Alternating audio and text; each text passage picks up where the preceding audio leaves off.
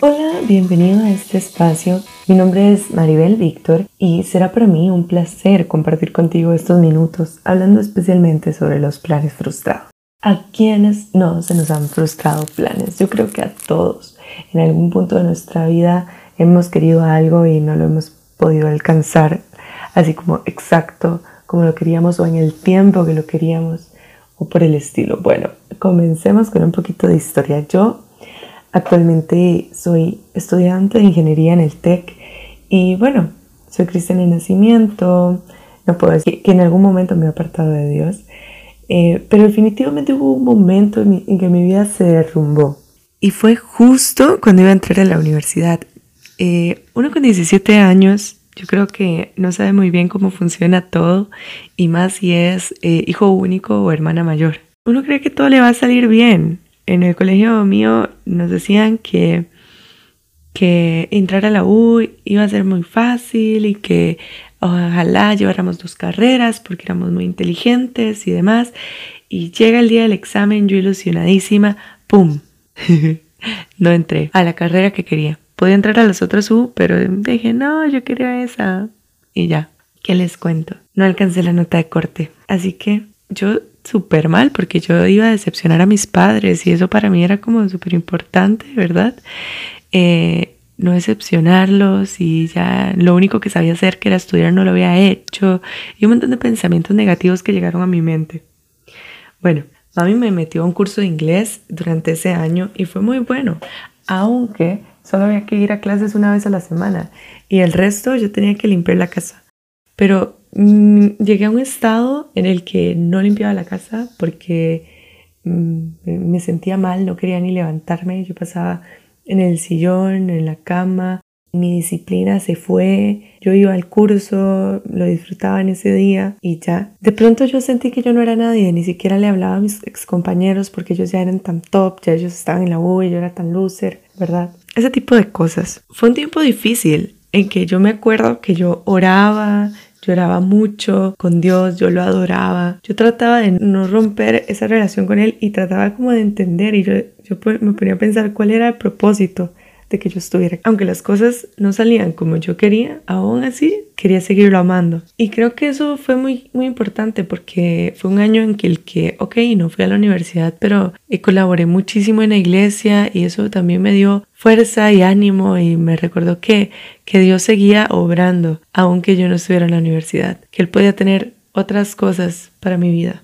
Bueno, al final de ese año hice el examen y, y sí entré a la carrera y yo dije, ok, Dios, tienes un plan, si me llevaste ahí es porque tienes un propósito eh, para mí en ese lugar. Y creo que sí, Después del tiempo, y hoy puedo decir que, bueno, ya eso fue hace, varios años, encontré un movimiento cristiano con el cual compartir la palabra en la universidad y ayudar a otros estudiantes a seguir en la lucha de la fe. Y creo que ha sido maravilloso y, y no sé si hubiera sucedido igual antes, pero creo que Dios todo lo que hace es para cuidarme. 2020, año de coronavirus, planes frustrados a la carta. Yo no sé, yo en mis redes sociales me doy cuenta que la gente sigue sufriendo, que la gente sigue teniendo planes frustrados, que la gente tenía viajes para este año que estuvieron cancelados, bodas que tuvieron que posponerse, graduaciones que les llegaron el título a la casa y para los de colegio que ni siquiera tuvieron baile y quién sabe si tendrán birrete. A pesar de todo lo que, lo que nos pase, a pesar de todo lo que podamos pensar que son planes frustrados, Debemos confiar también en lo que la Biblia dice para nosotros y tengo varios pasajes para compartirles. El primero es Deuteronomio 31.8. Dice, el Señor mismo irá delante de ti y estará contigo, no te abandonará ni te desamparará. Por lo tanto, no tengas miedo ni te acobardes. Josué 1.9. Yo soy quien te manda que tengas valor y firmeza. No tengas miedo ni te desanimes, porque yo soy tu Dios estaré contigo donde quiera que vayas. Salmo 94, 19. En medio de las preocupaciones que se agolpan en mi mente, tú me das consuelo y alegría. Isaías 41, 10. No tengas miedo, pues yo estoy contigo. No temas, pues yo soy tu Dios. Yo te doy fuerzas, yo te ayudo, yo te sostengo con mi mano victoriosa. Filipenses 4:6.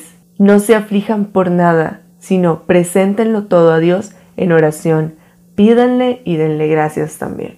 Dios es perfecto, Él nos ama y sabe cuánto nos dolió eso que no pudimos hacer o tener cuando lo quisimos. Pero hoy yo te recuerdo que confiar en Él no es llevar una lista de deseos, no es que todo salga como yo quiero, sino es descansar en que Él sabe qué es lo mejor para mí y como Él conoce el futuro y yo no, puedo descansar en su voluntad que es perfecta y confiar que Él cuidará mi corazón mientras tanto. Yo quiero hoy recomendarte unas cosas si tus planes se frustraron. Ora, no pares de orar, no pares de adorar. Aprovecha los espacios de alabanza, las canciones, para pensar en su letra y decir Dios, te adoro. Y si tocas un instrumento, no te rindas, adora a Dios y agradecele. También se vale lamentarse y llorar, pero que eso no nos apague. Canta, lee la Biblia, lee la Biblia, lee la Biblia, anímate en su palabra. Ora al Espíritu Santo que te anime. Aunque sientas que no pasa nada, Él está orando. Escucha mensajes de aliento y cuéntale a alguien cómo te sientes, a alguien cercano. Ten a alguien de confianza en que te pueda apoyar y ayudar en medio de esta situación para que ore por ti y, y encárgate de lo que puedas hacer mientras tanto. Hay cosas que aún puedes hacer, hay cosas que puedes participar. Busca otras ideas en que ocuparte en este momento, pero no te ocupes para olvidar, sino ocúpate para trabajar y avanzar en algo mientras tanto. Si algo puedo decirte es que cuando llegue ese día en que se cumpla lo que tanto has esperado, te darás cuenta que Dios tenía razón y que era el mejor momento para disfrutarlo. Te envío desde acá un abrazote a la distancia. Muchas gracias por escucharnos. Si este tema fue de bendición a tu vida, recomiéndaselo a alguien más. Y recuerda que puedes encontrarnos en Instagram como ismaribelvictor.